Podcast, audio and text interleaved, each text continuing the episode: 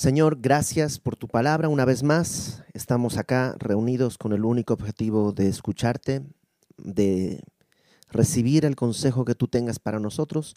Abre, Señor, nuestro corazón, que podamos recibir tu palabra como esa semilla eh, pura, esa semilla espiritual que puede darnos vida.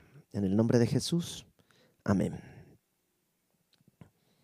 Capítulo 20 las semanas pasadas ya hemos estado hablando del rey Ezequías, entonces si vamos al cuadro, eh, el cuadro que tenemos acá, eh, vamos a hacer un breve repaso. Esta es la última vez que repasamos algo del reino del, del, del, norte, porque ya no existe. Lo que tenemos ahí, si te fijas, es Oseas, que es el último rey del norte. Israel, el reino del norte, fue deportado. Trajeron gente de otras naciones a poblar el territorio. Asiria trajo, ¿te acuerdas? Un montón de gente. Mezclaron religiones paganas con los cultos que ya de por sí estaban distorsionados eh, de Israel. Entonces, eso pasa en el reino del norte, ya desaparece y aparece en el reino del sur Ezequías, que si te fijas tiene una, una palomita, un, no sé cómo se dirá en otros lados, ya no me acuerdo cómo se llama eso en Sudamérica, pero en México le llaman una palomita de, bien, porque fue un buen rey. Reinó, dice, 29 años. Y lo que vimos las semanas pasadas es que restauró el templo, quitó los ídolos, quitó los lugares altos de Jerusalén, pero pagó, ahí me faltó una A, pagó a Sennacherib, rey de Asiria, para no ser atacado. Si tú te acuerdas, viene la amenaza y hace un pago muy grande. Y luego eh, regresa y cuando regresa, eh, vuelve a ser atacado, le envían unas amenazas por carta y pone esas cartas de amenaza delante de Dios y Dios lo libra a través de un ángel que diezma el ejército eh, asirio. y bueno, eso de que iba a morir, pero Dios le da 15 años extra. eso es lo que vamos a ver justamente el día de hoy. Así que vamos a, al texto. Ezequías fue un buen rey en el reino del sur, hijo de un muy mal rey como era Acaz. Y dice capítulo 20 del segundo libro de Reyes.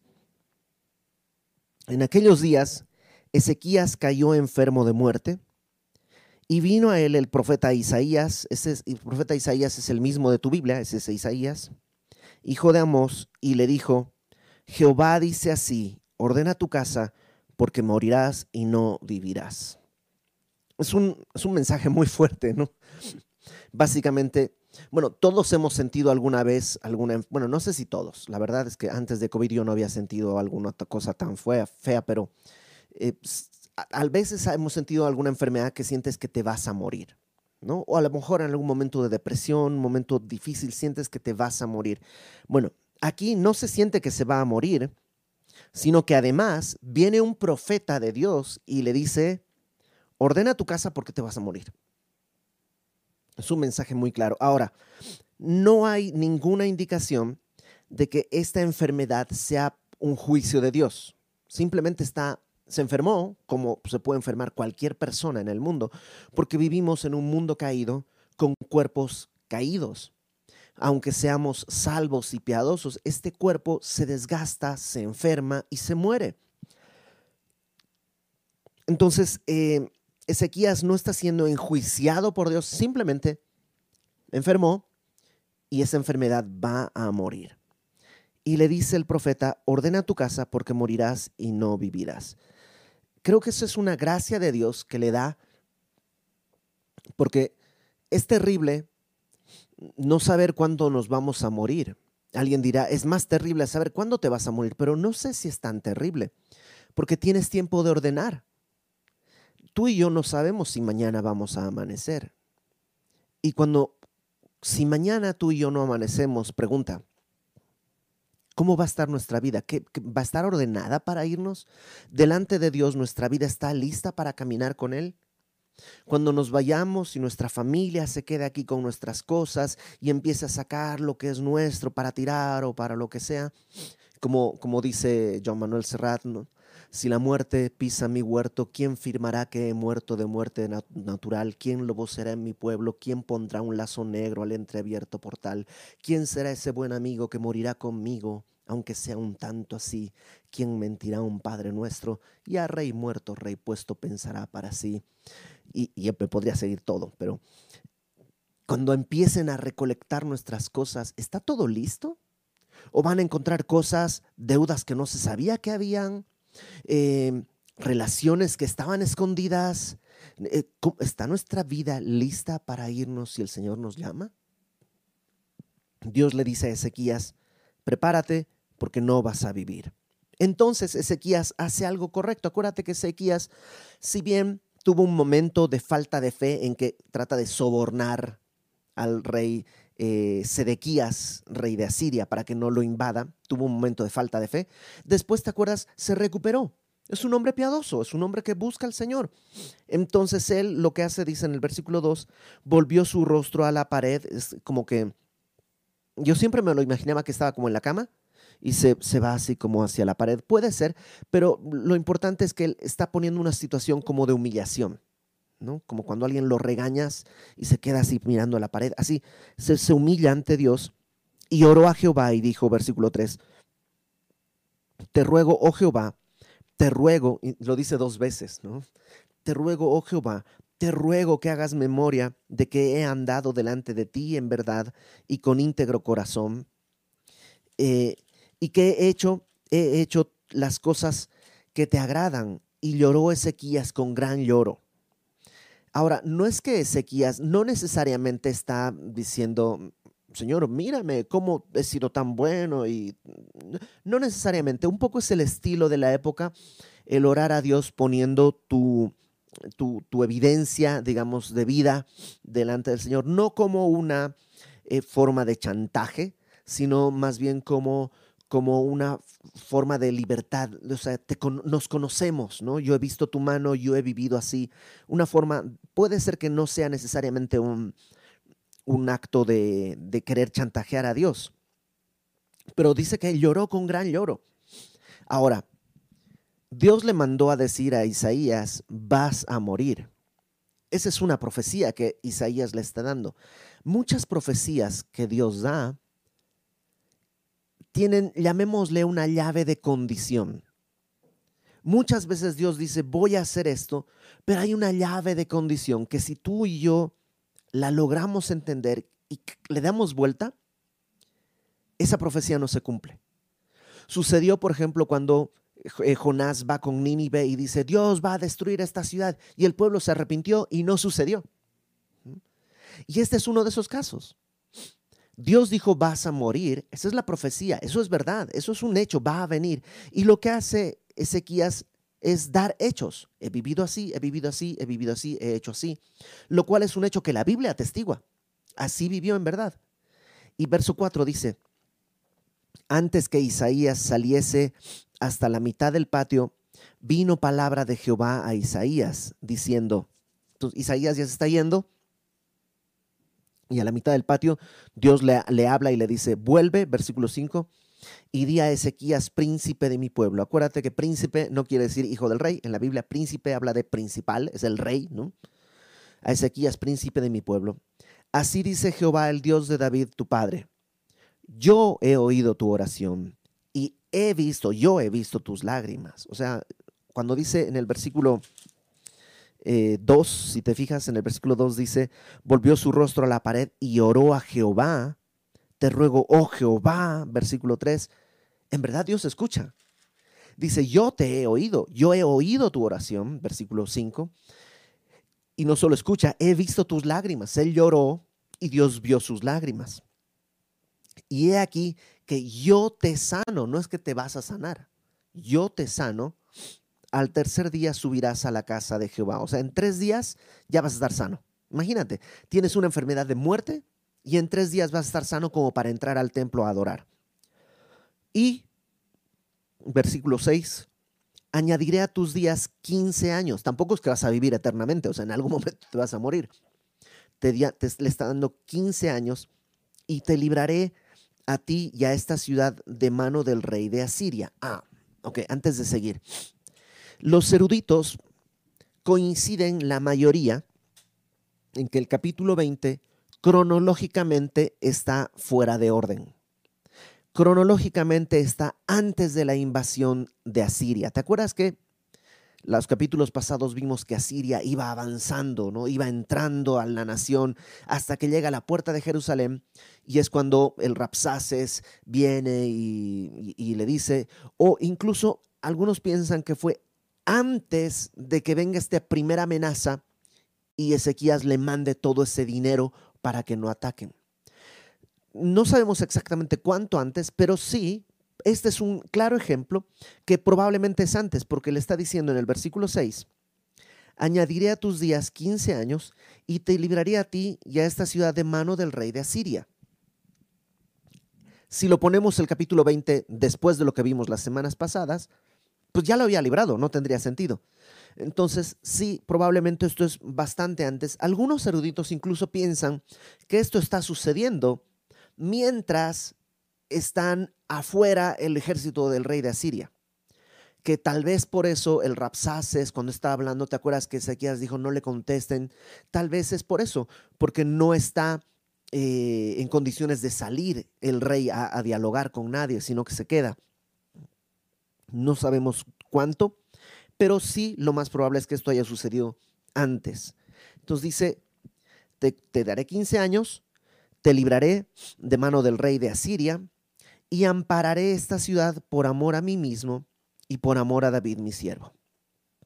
Entonces, lo que está diciéndole Dios al rey a través de Isaías es, número uno, yo te escuché, yo te miré y yo te sano. Y en tres días vas a estar adorando delante del templo y te voy a dar 15 años y voy a cuidar esta ciudad y voy a librarte del rey de Asiria. Verso 7. Y dijo Isaías, tomad masa de higos, y tomándola la pusieron sobre la llaga y sanó. ¿Qué es esto? Pues medicina. Antes de seguir, déjame ver un par de lecciones que creo que aprendemos en este pasaje. Número uno, Dios escucha la oración de sus hijos. Dios escucha, en verdad nos escucha. A veces oramos y pensamos que no, no sé, tendremos que desatar alguna fuerza mística o cósmica, no sé. Pero estamos orando a una, no es una persona humana, pero es una persona.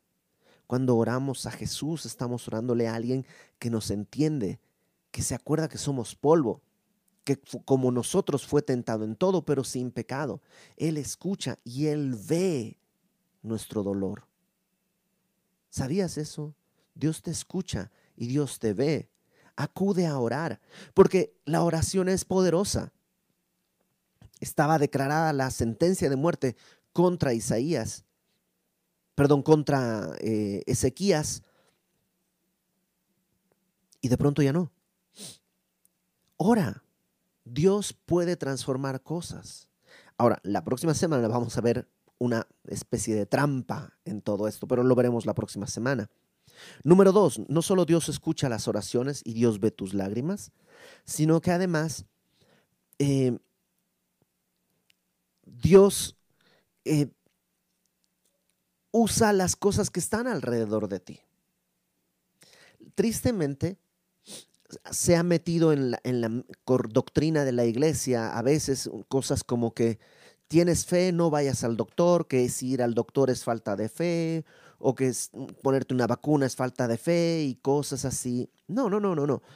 Dios cuando le encargó a Adán que sojuzgara la tierra, parte del sojuzgar la tierra tiene que ver con investigar. Y el ser humano ha estado investigando la naturaleza y ha encontrado cierto tipo de, de sustancias que pueden producir alivio ante ciertas enfermedades. La medicina no es magia la medicina es ciencia porque se ha investigado por orden de Dios. Incluso médicos ateos al investigar están cumpliendo un mandato de Dios y al obtener ese conocimiento y a través de ese conocimiento generar medicina, no es falta de fe. Entonces no es falta de fe tomar medicina. Dice Isaías, tomen una plasta de higos y pónganla. Ahora, los higos no sanan, sana Dios. ¿Te duele la cabeza? El ibuprofeno, el paracetamol, eso no sana. Sana Dios. Dios puede usar la medicina. Dios puede usar la oración. O Dios puede usar los procesos naturales de tu cuerpo. Pero de última instancia siempre es Dios el que sana. Entonces, ora. Ora. Em, ya que sanó, Isaías, el profeta Isaías, que pues evidentemente estuvo presente en todo esto, nos cuenta algo que sucedió. Acompáñame a Isaías 38, por favor. Isaías capítulo 38.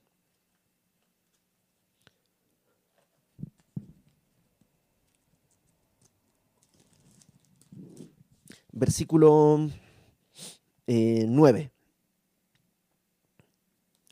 Ezequías, una vez que sanó, compuso un salmo.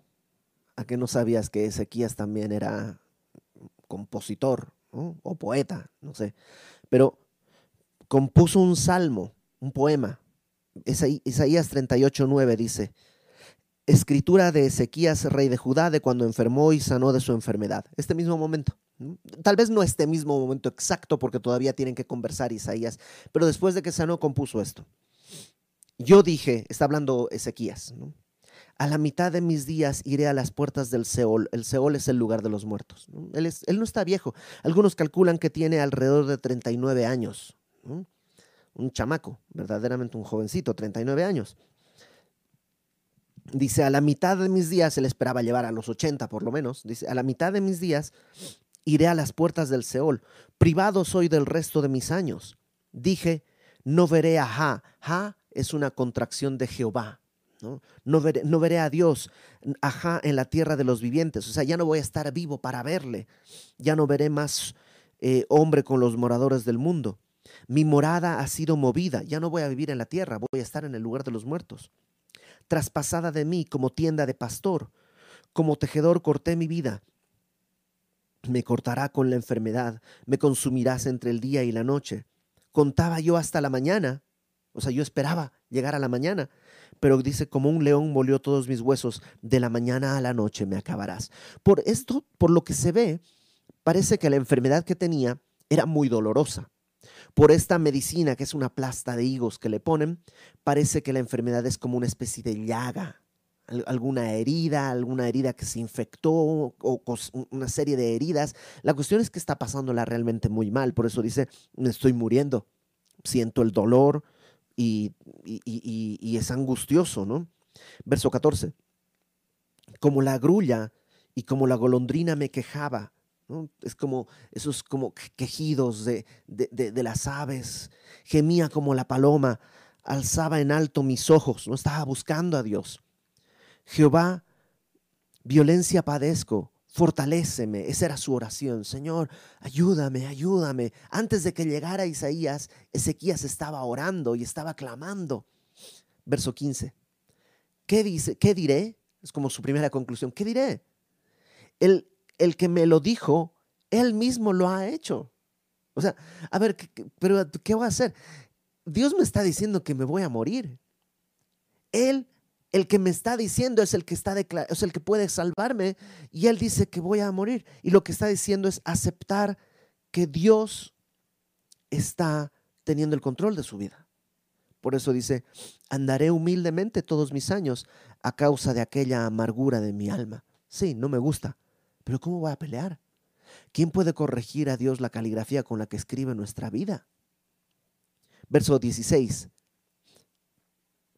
El verso 16 cambia un poco este, el, tono. Dice, oh Señor, por todas estas cosas, el andar humildemente, la amargura, por todo esto, los hombres vivirán. O sea, esto no es inútil.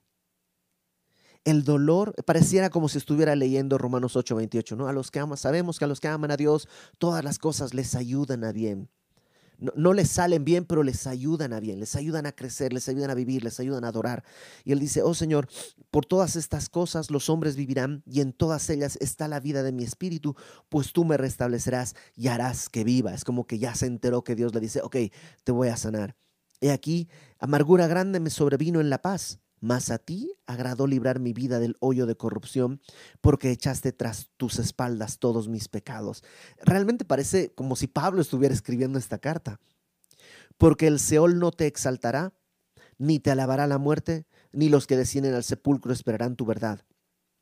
El que vive, el que vive, éste te dará alabanza como yo hoy. El Padre hará notoria tu verdad a los hijos. Jehová me salvará. Por tanto, cantaremos nuestros cánticos en la casa de Jehová todos los días de nuestra vida.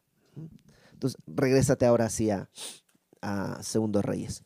Entonces, Isaías dice, vas a morir, pero luego se regresa y le dice, no, vas a vivir, tienes 15 años de vida y nomás no te olvides ponerte tu, parche de, higos tres veces al día, estas pastillas después de la comida. Este, como que tómate tu medicina, ¿no? Dios va a usar la medicina.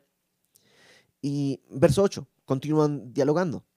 Ezequías había dicho a Isaías, ¿qué señal tendré de que Jehová me sanará y que subiré a la casa de Jehová al tercer día? Los eruditos en este versículo están divididos. Algunos piensan que es falta de fe. Que Ezequiel le está diciendo, órale, va. Pero ¿y cómo me garantizas que voy a sanar y que voy a ir al tercer día a, a adorar a Dios? ¿Qué señal me das? Yo sinceramente no creo que sea en este momento algo como falta de fe por varias razones. La primera, porque em, pues la señal estaba en tres días. O sea, ¿cómo voy a saber que en tres días voy a ir al templo? Pues en tres días vas a ver si vas o no. O es como, como no, es una señal, eh, no, es un evento tan en el futuro. Dios lo dijo en tres días, entonces es muy fácil de comprobar. La segunda razón por la que creo que no le falta fe es porque Dios ya le ha dado señales antes. Em, a otro rey, ¿te acuerdas que le dice, pídeme una señal. No, ¿cómo crees que te voy a pedir una señal? Entonces no era algo raro. Entonces puede que, que no sea una falta de fe, pero en todo caso Dios decide contestarle. Verso 9. Respondió Isaías, esta señal tendrás de Jehová, de que hará Jehová esto que ha dicho. O sea, aquí está la señal y, le da a elegir. ¿Avanzará la sombra 10 grados o retrocederá 10 grados? Evidentemente, pues eh, la sombra se va moviendo con el día. Y lo que le está diciendo es, ¿quieres que la sombra avance 10 grados o que retroceda 10 grados? Tú dime, ¿cuál señal quieres? Ezequiel respondió, fácil cosa es que la sombra decline 10 grados, o sea, que avance pues 10 grados, eso es pues fácil, de por sí, no necesitas un milagro, de por sí va a avanzar 10 grados. Pero no que la sombra vuelva atrás 10 grados. Entonces el profeta Isaías clamó a Jehová e hizo volver la sombra por los grados que había descendido en el reloj de Acaz, 10 grados atrás. Entonces de pronto la sombra regresa 10 grados. Ahora, esto no quiere decir que la Tierra giró al revés o que el Sol se movió, no. O sea, Dios es milagroso, puede hacer que las sombras se muevan sin ningún tipo de, de, pues, de, nada, simplemente hace, ok, y no tiene que mover todas las sombras del mundo, solo las que está viendo Ezequías, tal vez tiene una especie de, reloj de sol, una cosa así, y eso hace que brum, regresa y es la forma en la que Dios le está diciendo, en verdad, créeme, va a pasar esto. Algunos ven en esto como una especie de metáfora también de lo que Dios está haciendo con la nación. Ezequías como un símbolo de la nación. Dios está diciendo, voy a perdonar el pecado. ¿Te acuerdas que ha sido muy pecadora la nación? Voy a perdonar su pecado y voy a retrasar el juicio.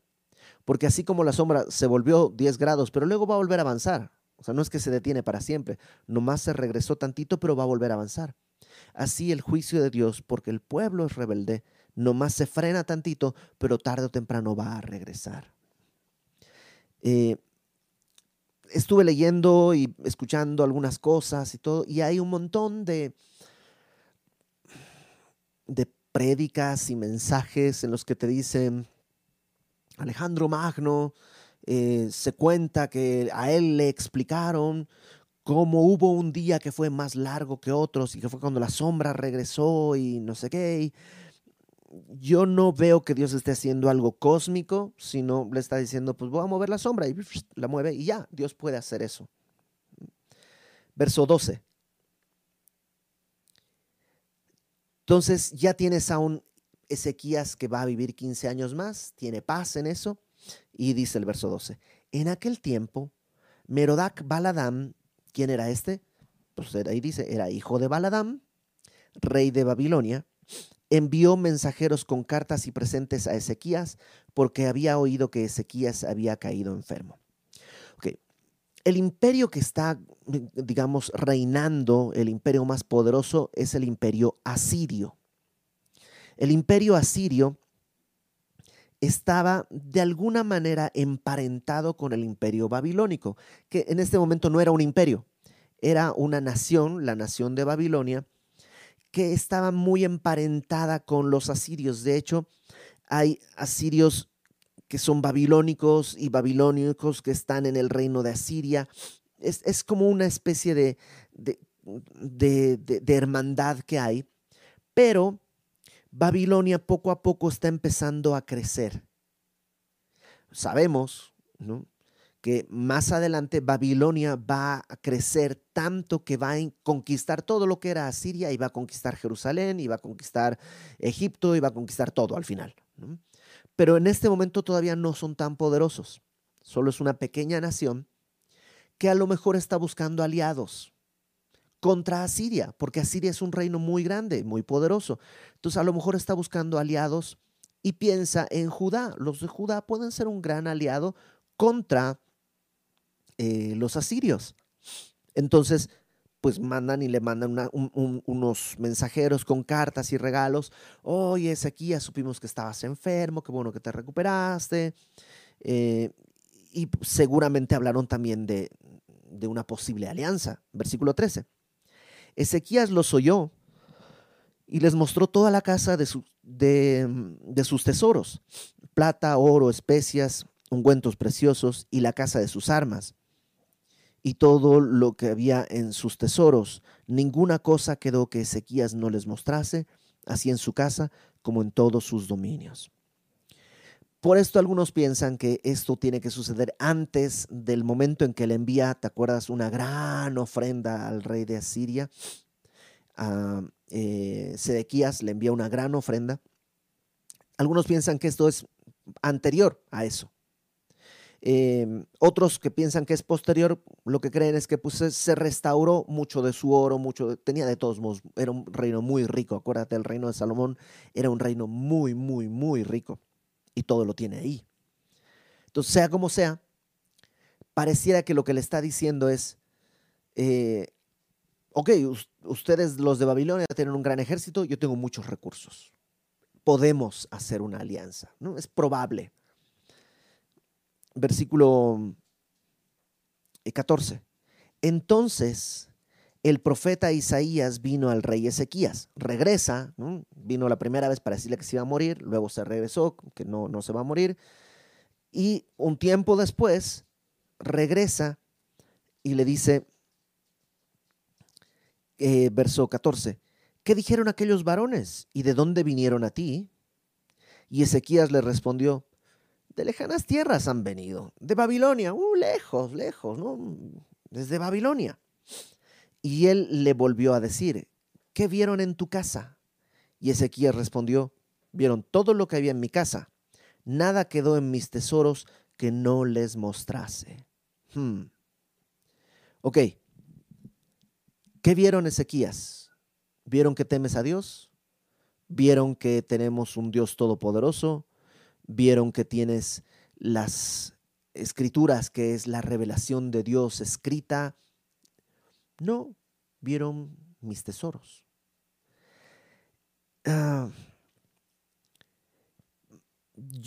en este punto, probablemente Ezequías se llenó de orgullo. Al final de cuentas, pues él es el que se iba a morir y no se murió. Y en vez de traer su humildad, parece que trajo orgullo. Y cuando vienen estos de Babilonia, lo que hace es poco presumirles. Ah, ustedes son de un reino pequeño. Bueno, pues nosotros también somos un reino relativamente pequeño, pero tenemos esto de oro, y tenemos esto de oro, y tenemos estas incrustaciones de diamantes, y tenemos, y tenemos, y tenemos, y tenemos, y tenemos, y tenemos.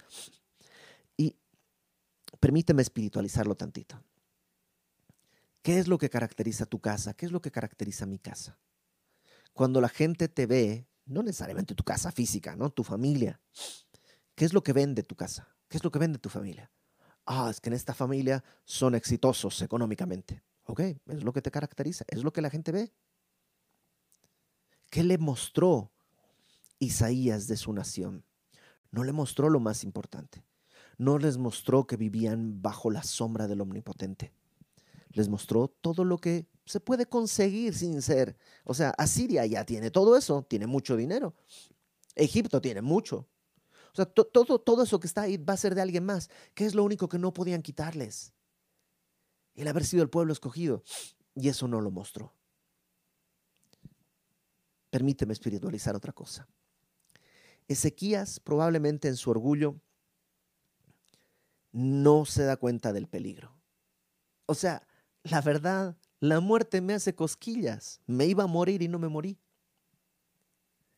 Y entonces cuando viene Babilonia, que en la Biblia Babilonia siempre representa el mundo, siempre representa lo carnal, cuando viene, él dice, vengan, les voy a mostrar qué tan fuerte que soy. Vienen de muy lejos. A veces nos pasa eso.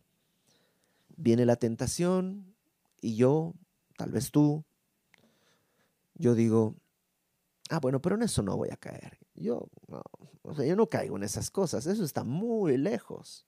Eso es como que estás en el otro lado del mundo. Si a mí me preguntaras, Iber, ¿tú tienes planeado serle infiel a tu esposa? No, no.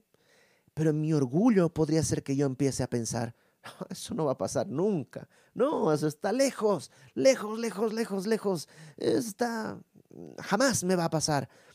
Aguas, porque en el momento en que yo empiezo a creer que soy tan fuerte que puedo sostener todo, puede que tropiece y que caiga. Yo he visto caer a hombres y mujeres en el área en que se sentían más fuertes. He visto personas que asistían a la iglesia con ahínco y que decían, jamás dejaré de congregarme. Los he visto irse.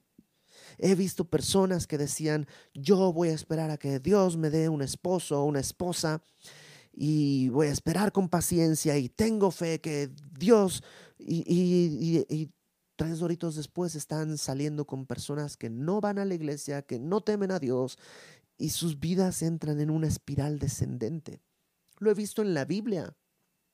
David era el hombre con el corazón como el corazón de Dios y termina en adulterio, cometiendo homicidio, traición, Pedro era el hombre valiente, el hombre fuerte, el hombre que podía salir de la barca y caminar sobre el agua. Cuando Jesús le dice hombre de poca fe, pero no le dice hombre de poco valor. Y ese hombre de gran valor, cuando una mujer le dice, yo te vi que tú estabas con el Nazareno, de pronto como que se espanta en el área que más fuerte era. Salomón era el hombre más sabio termina siendo completamente necio. Una y otra vez Moisés dice la Biblia que era el hombre más manso del mundo. Y es bien curioso porque él escribe, ¿no? Moisés era el hombre más manso del mundo. Él no puede entrar a la tierra prometida porque se enfada, se agarra la vara y Le, pega una piedra. Aguas, Babilonia nunca está tan lejos. Nunca digas, Babilonia, oh, está lejos, eso no, no va a venir. Porque tarde o temprano puede llegar. No te descuides. Verso 16. Entonces, cuando Ezequías le, le pregunta qué es lo que le mostraste, todos les mostré. Ah, perdón, antes que lo olvide, Segunda de Crónicas. Segunda de Crónicas capítulo 32. Nos da un detalle extra. Segunda de Crónicas 32, versículo 31. Dice, más en lo referente a los mensajeros de los príncipes de Babilonia, de esto que estamos hablando, ¿no? En lo referente a esto, que enviaron a él para saber del prodigio que había acontecido en el país. O sea, em, se, hizo notorio que Dios lo había salvado milagrosamente. Bueno, enviaron eso. Dice, Dios lo dejó para probarle, para hacer conocer todo lo que estaba en su corazón. Esta era una prueba. ¿Qué hay en tu corazón, Ezequías? mis tesoros. Le mostré, dice en el verso 15 de 2 Reyes 20. No, 2 Reyes 20, sí, versículo 15 al final dice, nada quedó en mis tesoros que no les mostrase. No es tan así, ¿ok? No es tan así, pero un día, nomás como ejercicio, planteate, revisa tus redes sociales, revisa tu Instagram, ahí están tus tesoros. Y algunos, sus tesoros son yo de frente, yo de perfil, yo de un lado, yo del otro, yo de arriba, yo de abajo, yo sonriendo, yo triste, yo limpiando, yo orando, yo leyendo, yo, yo, yo, yo. Aguas con que este, eso es lo que estás mostrando de tus tesoros.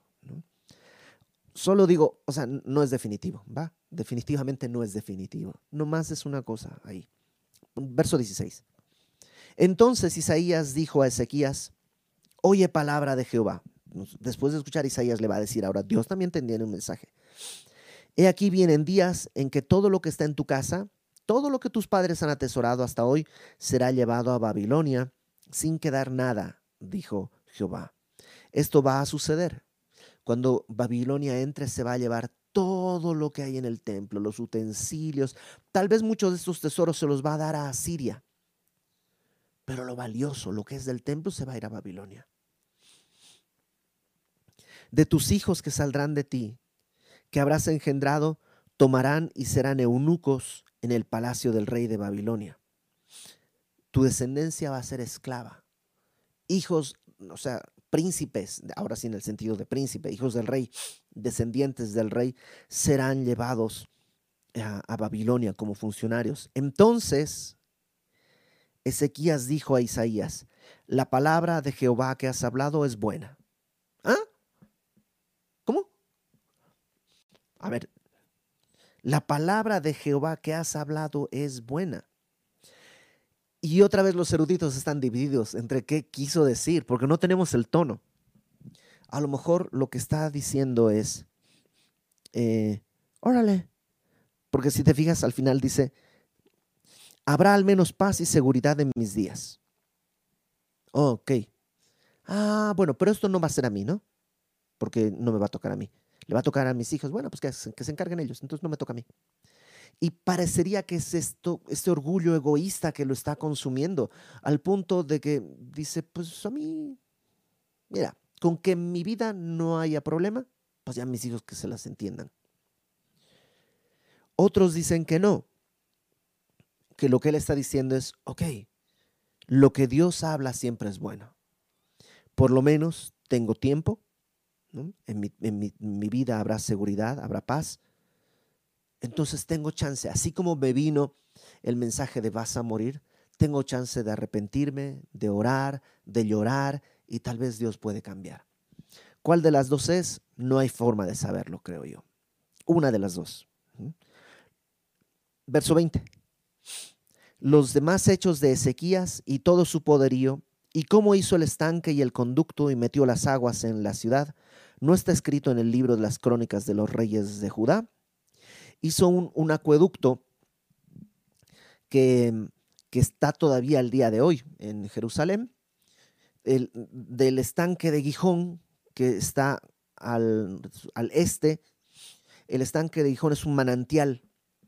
Y lo que hizo Ezequías fue construir una especie de, de techo, digamos, para que no quede, para que no se vea el estanque de Gijón. Y desde ahí hizo un acueducto que va por debajo de la ciudad hasta el estanque de Siloé. Ahora, para nosotros eso es, ah, pues sí, un alcantarillado, digamos, pero de aguas limpias, ¿no? Es agua potable. Pero estamos hablando que esto lo hicieron cavando en piedra. O sea, esto lo hicieron con pico por debajo de la ciudad. Algunas veces está a 500 metros debajo de la ciudad. El día de hoy, si vas a Jerusalén, puedes tomar dentro del tour, entrar por el estanque, así te metes por el, manantial de Gijón y vas caminando y está, además está construido así en forma de S. y llega hasta el estanque de Siloé. Es una obra arquitectónica espectacular, porque además el agua tiene que correr hacia abajo, pues si no, no corre. Y no solo eso, lo hicieron partiendo desde un lado y desde el otro. Y no es una línea recta, es así como en S que va y, y se encuentran en un, en un momento van haciendo S y ya la última, en una parte en que se van a encontrar está todo derechito, así se encontraron. ¿Cómo lo hicieron? ¿Quién sabe? Además, es súper angostito. En algunos puntos es un metro o menos de un metro de ancho. Entonces, el que va haciendo esto va picando solito, va picando y, lo va, pasando el, el, escombro, lo que va sacando, lo va pasando para atrás, para atrás, para atrás, para atrás. Y va, va picando y eh, está ahí. O sea, si tú pones YouTube el, el acueducto de Ezequías o el canal de Ezequías y hay gente que ha ido y que te muestra, empieza a caminar por ese lugar, que es una cosa así chiquitita, alta, y es el mismo lugar. ¿Para qué lo hicieron? Precisamente para el asedio de Asiria. Porque cuando se asediaba una ciudad, se sitiaba una ciudad, no dejaban entrar a nadie y lo primero que escaseaba era el agua. Sin comida puedes aguantar varios días, pero sin agua no. Entonces, al tener esto, lo que hacían era el, el agua que estaba en el manantial de Gijón, lo llevaron dentro de la ciudad, que está el estanque de Siloé. Ahora, es, 580 metros más o menos mide todo el, acueducto. Es, es, una obra espectacular. Em, ahora, ¿de qué sirve? Déjame cerrar todo el texto con un par de, de cosas que creo que tenemos que entender. Número uno, ora, confía. Dios escucha, Dios ve, Dios ve tu dolor. Él no está indiferente, Él no es como, perdón, piensa en la autoridad que quieras, ¿ok? Él no es como nuestro presidente, nuestro este, eh, jefe de gobierno, nuestro presidente municipal, el que tú quieras que aunque tenga buena intención, él no está pensando en una persona, está pensando en el pueblo, el Estado, el país, la nación, porque no puede pensar en persona por persona, pero Dios sí. Él está viendo persona por persona y Él escucha tus oraciones persona por persona y Él ve tu llanto persona por persona. Él toma tus lágrimas, las pone en su redoma él sabe y conoce tu dolor. Ezequías lloró y Dios lo escuchó. Ahora, número dos, ten cuidado con tu orgullo. Porque a veces cuando Dios nos responde, en vez de acercarnos más al Señor, tomamos la bendición como una excusa para alejarnos. También lo he visto.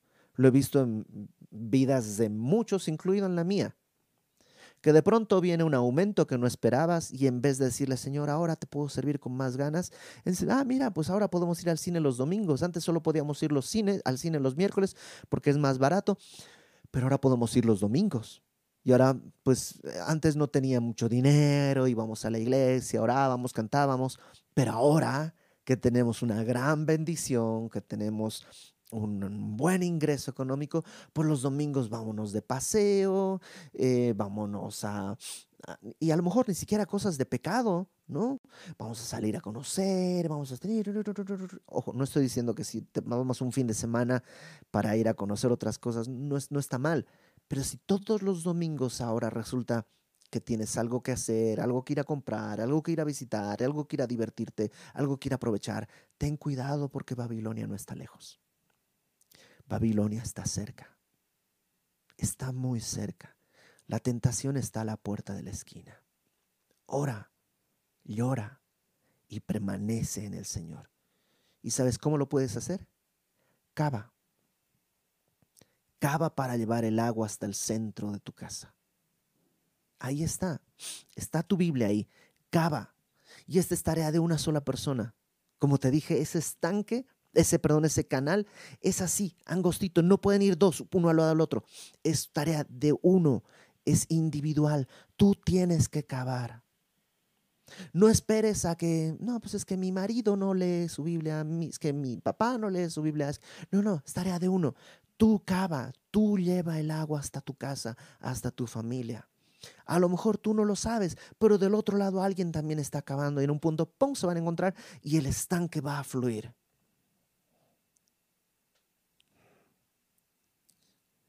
Cuesta, cuesta. Es inexplicable, sí. Hasta el día de hoy hay muchas dudas sobre cómo se hizo, cómo hicieron para encontrarse. Hay pedazos, te digo, que están 500 metros, están debajo de la ciudad. Es una roca, es una piedra tallada, eh, todo ese acueducto. Hay cosas que no se entienden. Así pasa con la Biblia. No lo vas a entender, pero tú pica. El Señor va a llevar el agua. El Señor va a llevar el agua. Vamos a orar. Señor, gracias porque podemos en verdad confiar en ti, que tú nos escuchas, que tú no estás distante, que tú no eres indiferente. Tú nos ves, nos amas, en verdad nos amas. Señor, ayúdanos a entender, como decía Pablo, que podamos, podamos entender cuál sea la altura, la anchura, la longitud, la profundidad de este amor que sobrepasa todo entendimiento. Ayúdanos a entenderlo y a ser tan impactados que nuestras vidas sean transformadas. Que la bendición que recibimos de ti nunca nos conduzca a alejarnos.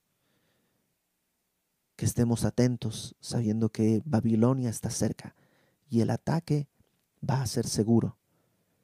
Ayúdanos a acabar fuerte, profundo, para que cuando venga el ataque el agua de tu palabra nunca escasee en nuestra vida ni en nuestra familia.